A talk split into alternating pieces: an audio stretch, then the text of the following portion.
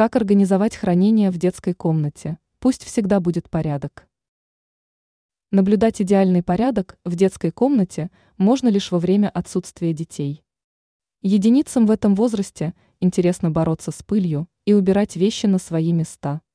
Но иногда дети оставляют вещи, где попало потому, что систему хранения взрослые не продумали до конца.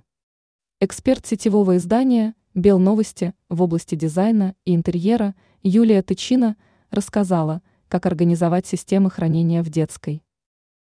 Во-первых, безопасность. Желательно использовать экологически чистые материалы, избегать выступающих углов, деталей, травмирующих креплений и так далее. Во-вторых, удобство. Системы хранения должны быть организованы таким образом, чтобы ребенку было удобно и интересно пользоваться. Также важно предусмотреть хранение для каждой категории вещей.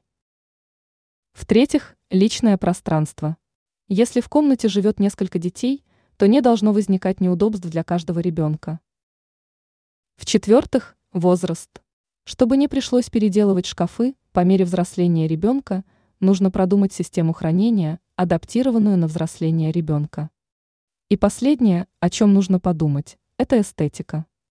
Хранилище должно быть организовано таким образом, чтобы на виду оставалось минимальное количество предметов.